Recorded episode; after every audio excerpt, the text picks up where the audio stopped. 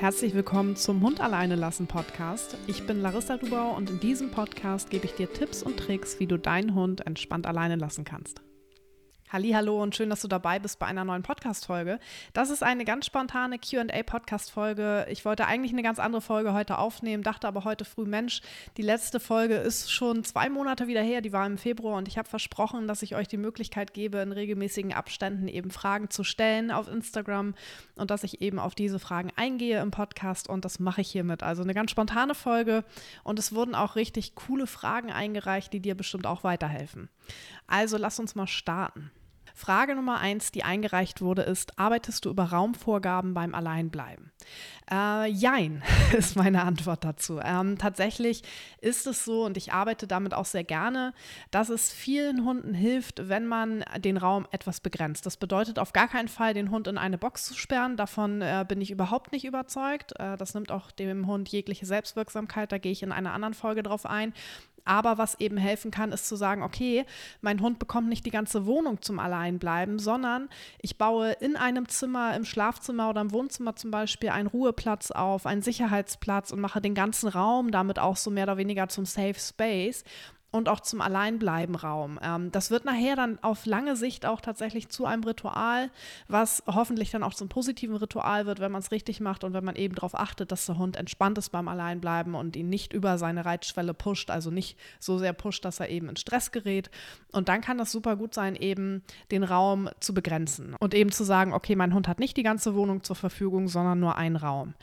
Ähm, ich habe es tatsächlich auch selbst bei meiner Hündin in der letzten Wohnung so gemacht. Wir wohnen da mittlerweile jetzt nicht mehr seit kurzem, aber da habe ich das Alleinbleiben im Wohnzimmer aufgebaut und das habe ich auch lange so, also immer so beibehalten. Sie war, sie hatte beim Alleinbleiben dann nie die komplette Wohnung, sondern immer das Wohnzimmer und entsprechend würde ich auch schauen, eben bei der Raumauswahl, wenn du das machen möchtest, äh, zu gucken, eben eignet sich der Raum langfristig und dabei auch zu beachten, wie zum Beispiel die Temperaturen im Sommer sind, wie sind so die Außenreize, die da reinkommen, ist dein Hund da sehr schnell abgelenkt und, und lässt sich dadurch aufpushen, hat er Blick zur Straße, sieht da viele Hunde, hört da viele Kinder.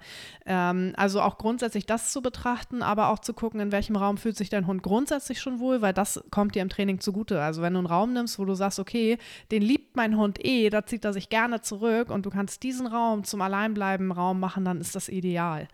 Ähm, genau, von daher bin ich, wie du merkst, äh, sehr überzeugt davon, dass ein Raum für einen Hund gut funktionieren kann. Aber es gibt auch Ausnahmen und Ausnahmen bestätigen die Regel. Und ich habe auch tatsächlich in Sturmfrei einige, bei denen das äh, entweder nicht machbar ist, weil sie zum Beispiel ähm, eine sehr offene Wohnung haben da gibt es dann auch noch ein, zwei, drei Tricks, mit denen man arbeiten kann, um den Raum zu begrenzen und ohne dass der Hund eben in eine Box gesperrt wird. Ähm, aber es gibt eben auch welche, die sagen, hey, ich möchte gerne, dass mein Hund ähm, die komplette Wohnung zur Verfügung hat. Und ich bin davon überzeugt, dass es bei meinem Typ Hund auch besser ist. Und da bin ich halt auch immer Fan von zu schauen, wie tickt dein Hund, wie schätzt du deinen Hund ein, wie ist dein Bauchgefühl in Bezug, den Raum in Bezug auf den Raum begrenzen versus eben die komplette Wohnung nehmen. Mm, und da eben dann auch so ein bisschen ähm, sich danach zu richten, weil letzten Endes ist es halt so, dass jeder Hund anders ist, jeder Mensch ist anders, die räumlichen Begebenheiten unterscheiden sich auch nochmal. Das heißt, man muss da auch, wie so oft, immer nochmal individuell schauen, ähm, wie man das ganze Ding eben letzten Endes dann auch aufzieht. Und ähm, da gibt es nicht so den einen goldenen Weg, den gibt es beim Thema Alleinbleiben sowieso nicht und auch äh, bei anderen Hundethemen ja nicht.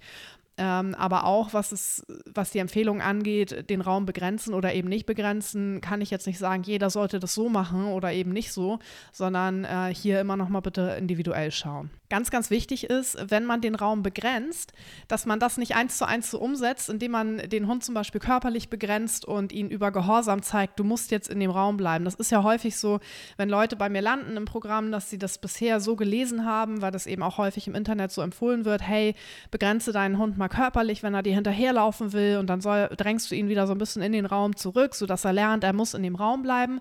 Das empfehle ich nicht, weil da arbeiten wir sehr in die Richtung Gehorsam und eben körperliche Begrenzung.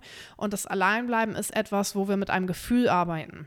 Das habe ich ja schon sehr häufig erwähnt. Das heißt, wir wollen das Gefühl verändern. Wir wollen, dass der Hund wirklich fein ist in der Situation und nicht einfach nur in dem Raum bleibt, weil er es muss.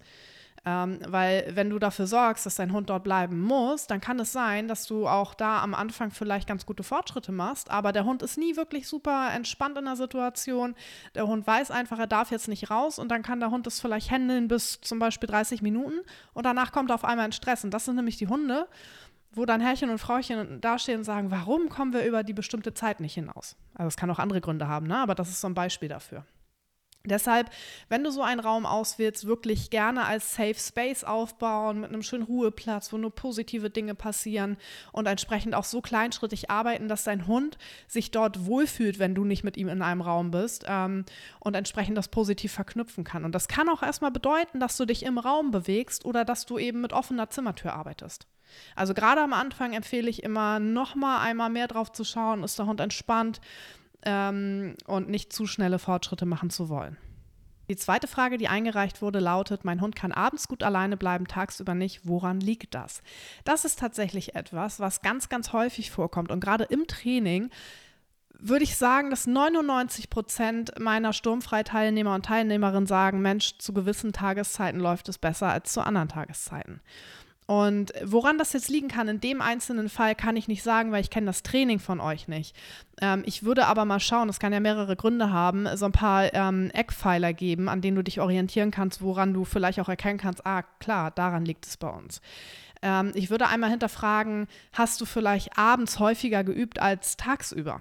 Ja, also vielleicht hast du das Alleinbleiben komplett abends geübt, geübt, weil du vielleicht tagsüber gearbeitet hast oder nicht zu Hause warst, was auch immer. Dann kann es eben sein, dass dein Hund gelernt hat ähm, oder verknüpft hat, abends beim Alleinbleiben bin ich sicher, da geht es mir gut. Aber Hunde sind leider nicht so gut im Generalisieren. Das bedeutet dann nämlich, dass sie das nicht so gut auf jede Tageszeit übertragen können.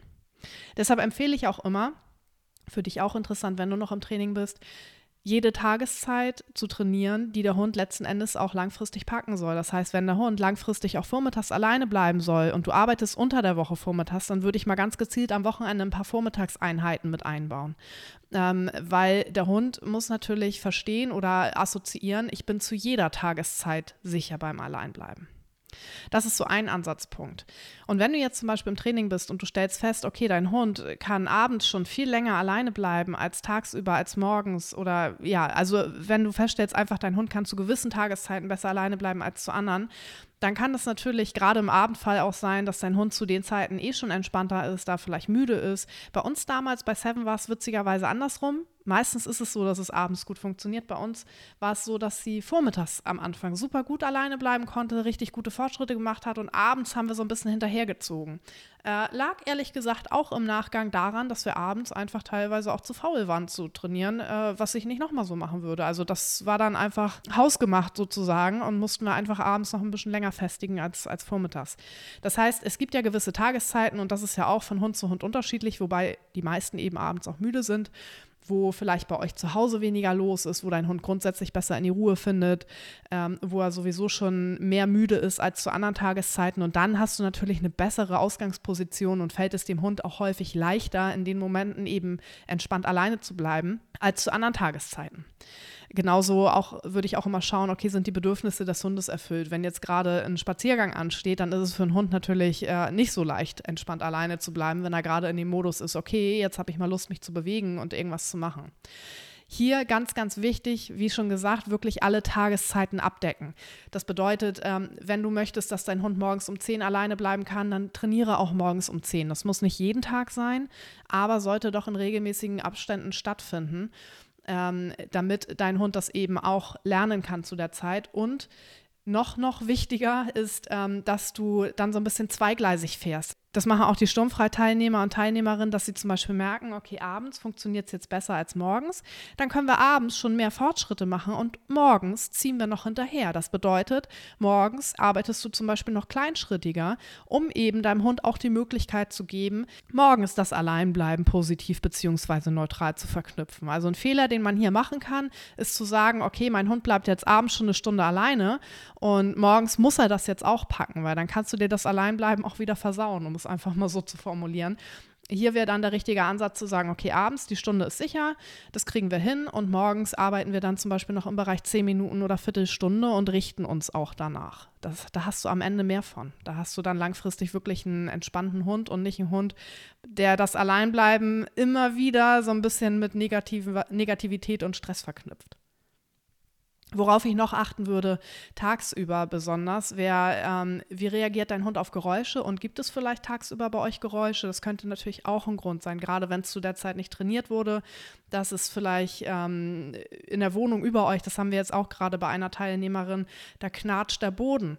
Und der Hund, der reagiert tatsächlich primär auf das Geräusch, ist dann beim Alleinbleiben aber ganz schnell gestresst und kommt dann in so eine Stressspirale. Das heißt, hier ist der Ansatz tatsächlich erstmal beim Geräusch.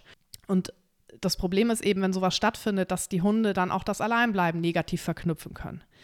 Das heißt, hier würde ich schauen, wenn du merkst, okay, dein Hund bleibt abends super alleine, tagsüber nicht. Was gibt es so tagsüber, was abends eben nicht stattfindet? Geräusche, ähm, vielleicht auch so Ruhe oder Unruhe, mehr Action bei euch tagsüber. Ich weiß nicht, vielleicht hast du Kinder, die tagsüber rumlaufen, wo der Hund grundsätzlich auch nicht so gut zur Ruhe kommt und entsprechend auch das gar nicht so kennt, tagsüber zu ruhen. Und dann soll er auf einmal alleine bleiben und ganz ruhig sein, aber ist vielleicht sonst viel mit den Kindern bei dir in Gange so. Ne? Also da würde ich immer einmal den Blick auch wieder individuell auf den Alltag werfen und vergleichen. Aber ansonsten fährst du mit den Punkten, die ich eben schon genannt habe, eigentlich ganz gut. Dann wurde eine Frage eingereicht, wenn Hunde ein ausgeprägtes Ressourcenthema haben und Futter problematisch ist, beziehungsweise bei Hunden nicht für Entspannung sorgt und Spielzeug zum exzessiven Aufdrehen führt oder auch zum Kaufvergnügen wird, was nutze ich dann, um das Alleinbleiben schmackhaft zu machen? Und ganz interessant bei dieser Frage ist, dass diese Frage schon gar nicht meinen Ansatz widerspiegelt, was gar nicht schlimm ist, aber ich möchte das einmal erklären.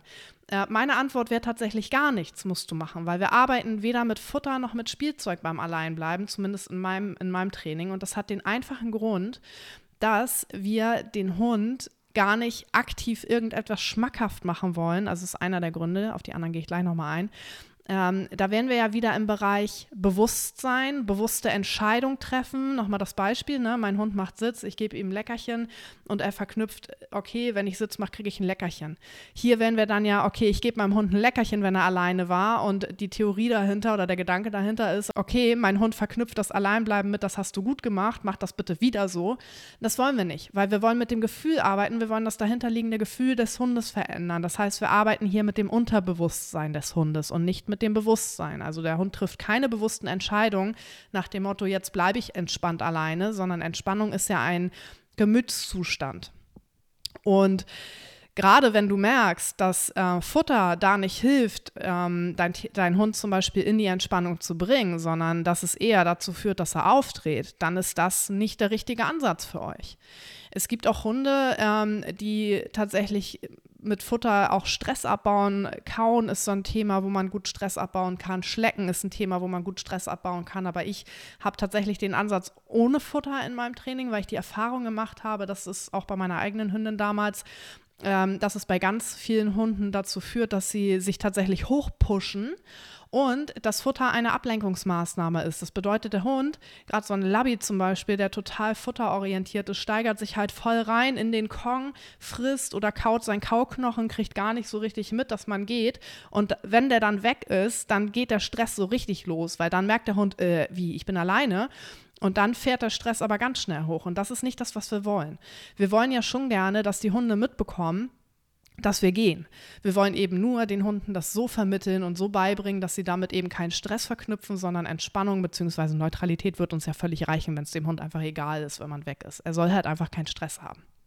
Das bedeutet, anstelle jetzt mit Leckerchen oder Spielzeug zu arbeiten und den Fokus darauf zu legen, okay, wie kann ich das Alleinbleiben meinem Hund total attraktiv machen, sollte der Fokus vielmehr darauf legen, liegen, ähm, die negative Behaftung rauszunehmen, indem man den Hund erstmal gar nicht mehr alleine lässt außerhalb des Trainings und parallel dazu ein Training äh, zu implementieren, was dem Hund eben zeigt, ich bin sicher beim Alleinbleiben, indem du eben darauf achtest, dass du rechtzeitig zurückkommst. Weil so hat der Hund die Möglichkeit, eben das Alleinbleiben ja neutral bis positiv zu verknüpfen. Und äh, so veränderst du letzten Endes das Gefühl. Das alles andere mit Futter ist alles so ein bisschen Arbeit an der Oberfläche, aber nicht an den dahinterliegenden Ursachen. Und deshalb äh, halte ich auch nicht so viel von dem Tipp mit dem Kong zum Beispiel, dass man den Kong gibt und wenn man wieder reinkommt, dann nimmt man ihn wieder weg. Äh, aus genannten Gründen. Und tatsächlich ist es auch häufig so, dass dann Leute bei mir landen, die sagen, ja, ich habe auch den Kong-Tipp ausprobiert und mein Hund kriegt jetzt schon Panik, wenn er den Kong sieht, weil solche Tipps im Internet vermitteln ja, dass das Alleinbleiben-Training ganz schnell auf die Reihe zu bekommen ist, was einfach nicht der Fall ist bei Hunden mit Trennungsstress. Ähm, und dass solche kleinen Hacks halt das Thema einfach lösen. Und wenn man jetzt diesen Kong gibt und ähm, der Hund kommt trotzdem in Stress, dann kann dieser Kong auch negativ verknüpft werden. Weil letzten Endes ähm, löst der Kong nicht das Problem. Der Kong löst nicht den Trennungsstress und der Kong sorgt auch nicht dafür, dass dein Hund danach entspannt ist. So, das bedeutet, es kann sein, dass du den Kong gibst, dein Hund kommt trotzdem mega in Stress und du machst es immer weiter mit dem Kong und hast Hoffnung, dass der Kong das Problem ja irgendwann löst und hast am Ende vielleicht einen Hund, der sagt, äh, nee, nee, nee, komm gar nicht erst mit dem Kong an, du lässt mich ja wieder alleine und entsprechend schon sowas eben negativ verknüpft hat. Deshalb ähm, würde ich davon wirklich abraten. Lass uns übergehen zur nächsten Frage. Auch eine sehr interessante Frage. Die Hündin oder der Hund des Fragestellers schläft entspannt alleine. Also die Frage wurde ähm, so formuliert: Entspannte schlafen alleine, aber meist große Aufregung beim Zurückkommen. Ist das schlimm? Kann ich nicht beantworten, weil ich habe den Hund noch nie gesehen. Also das ist kein Hund, äh, der bei mir im Training ist. Und was ich sagen kann aus Erfahrung ist, dass viele Hundehalter ähm, ein ruhiges Liegen des Hundes mit Entspannung beim Alleinbleiben äh, verknüpfen. Das bedeutet, viele denken, okay, mein Hund liegt ja, der ist ja entspannt. Und das ist etwas, wo häufig fehlinterpretiert wird, weil nur weil der Hund liegt, bedeutet das nicht, dass der Hund entspannt ist. Ich würde immer schauen, auf der Kamera eben auch, wie liegt der Hund? Ist er wirklich entspannt? Und auch immer den Vergleich ziehen zu, wie liegt denn mein Hund entspannt oder wie sieht mein Hund aus ähm, in Entspannung, wenn ich dabei bin? Da hat man immer ganz guten Vergleichswert. Das bedeutet, es kann ja sein, dass der Hund liegt, aber zum Beispiel die Tür fixiert und gar nicht wirklich ruht, sondern einfach da liegt, sich vor die Tür legt, die Tür anstarrt, bis du wiederkommst. Und dann hast du so einen klassischen Hund, der eher im stillen Leiden ist. Und dann macht es auch Sinn, wenn er sich total exzessiv freut, weil dann bedeutet das auch nochmal, er hatte Stress beim Alleinbleiben. Aber es gibt eben auch Hunde, die den Stress nicht zeigen, indem sie bellen, indem sie zerstören, sondern die zum Beispiel nur unruhig hin und her laufen, vermehrt den Platz wechseln, also die das sehr subtil zeigen oder eben einfach sich hinlegen und die Tür anstarren. Ja, also es bedeutet aber jetzt nicht, dass das bei jedem der Fall sein muss. Es kann auch einfach sein, dass dein Hund wirklich entspannt ist beim Alleinbleiben und einfach vom Persönlichkeitstyp auch so ist, dass er sich sehr stark freut. Meine Hündin ist zum Beispiel so. Witzigerweise habe ich gerade heute in einer Story was hochgeladen, wie Seven sich freut, wenn ich wiederkomme. Ähm, sie freut sich doll und sie freut sich aber auch bei jedem anderen Menschen doll und sie ist generell ein Hund, der sich doll freut. So, das sollte man auch ein bisschen im Hinterkopf behalten. Das heißt, wenn du jetzt einen Hund hast, der seine Freude sehr stark zum Ausdruck bringt, grundsätzlich auch in anderen Situationen, gar nicht irgendwie, wenn jemand kommt, sondern grundsätzlich, wenn du einen Hund hast, der sich sehr doll freut, wo du das Gefühl hast, hey, freut sich doller als jetzt der Nachbarshund, dann ist vielleicht auch einfach dein Hund so. Dann bedeutet das nicht sofort, dass dein Hund Trennungsstress hat. Das heißt, es kann sein, aber es muss nicht sein. Ich würde immer den, die Gesamtsituation und den Gesamtausdruck des Hundes ähm, betrachten und dann entsprechend analysieren und dann auch interpretieren. Also Tipp an dieser Stelle nochmal die Kamera optimalerweise so positionieren, dass du auf jeden Fall die Augen siehst. Also dass du die vielleicht von der Tür weg positionierst, dass sie sozusagen ähm, gut filmt, wenn dein Hund sich in Richtung Tür ausrichtet um dann eben nochmal zu schauen, ist dein Hund wirklich entspannt oder liegt er da zum Beispiel äh, und leidet still. Dann auch nochmal gucken, wie oft wechselt er den Platz, läuft er vielleicht unruhig hin und her. Also einfach nochmal solche Dinge abchecken. Letzte Frage für heute. Ist es okay, wenn der Hund denkt, dass man bloß vor der Tür steht? Also wenn man sich sozusagen rausschleicht. Das machen ja auch einige. Ich finde das ehrlich gesagt nicht okay weil ich möchte gerne, dass die Hunde, die bei mir im Training sind, schon aktiv mitbekommen, dass sie alleine sind. Weil wenn du das so aufbaust, über ein Rausschleichen und den Hund sozusagen austrickst, dann hast du nie ein sicheres Alleinbleiben. Da hast du auch dann wieder nur so ein bisschen an, an der Oberfläche gearbeitet und für dich eine Lösung gefunden, die für den Moment vielleicht ganz gut funktioniert, aber du hast die Ursache nicht behoben. Das heißt, meiner Meinung nach ist der bessere Weg immer, wirklich ein qualitativ hochwertiges Training zu beginnen, kleinschrittig zu arbeiten, arbeiten, sich auch einfach die Zeit zu nehmen. Ich weiß selbst, dass es kein Thema ist, was man gerne macht, aber du hast da langfristig mehr von, weil wenn du deinen Hund ins Alleinbleiben reintrickst, sozusagen, indem du dich rausschleichst und dein Hund denkt, du stehst da noch vor der Tür, da muss einmal was passieren. Da muss einmal ein Geräusch kommen und der Hund kommt in eine Unruhe und du bist dann nicht sofort wieder da.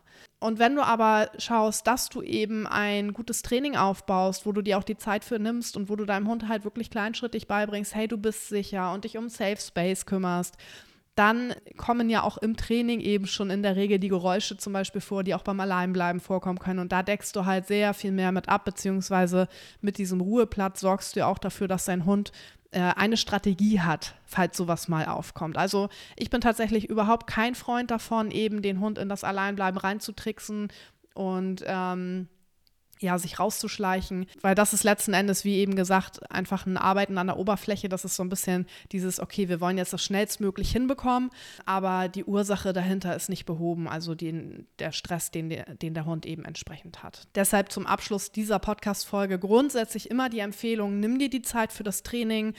Ich weiß, dass es nicht cool ist, das zu trainieren. Das weiß ich aus äh, erster Hand, das weiß ich, weil ich die Erfahrung selbst persönlich machen musste.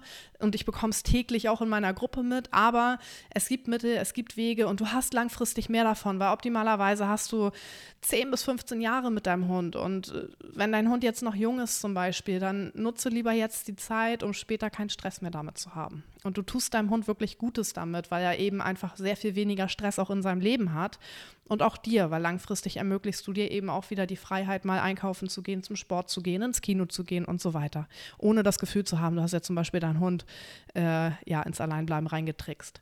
Das waren die Fragen für die QA-Folge im April. Ich denke, ich werde wieder so im Juni eine machen, circa. Wenn Fragen bis dahin auftauchen, schick mir die gerne auf Instagram. Ich sammle die und dann gehe ich eben in der nächsten QA-Folge darauf ein. Und dann würde ich mich riesig freuen, wenn du meinen Podcast positiv bewertest. Ich gebe mir hier immer Mühe, auf all eure Themen einzugehen und euch hier wirklich viel Free Content zu liefern, damit ihr eben auch mit Hilfe des Podcasts schon gute Fortschritte beim Training machen könnt. Und würde mich riesig freuen, wenn du das wertschätzt und mir eben eben eine gute Bewertung für den Podcast hinterlässt. Danke dir, einen schönen Tag noch und wir hören und sehen uns auf Instagram beziehungsweise in der nächsten Podcast-Folge. Bis dann.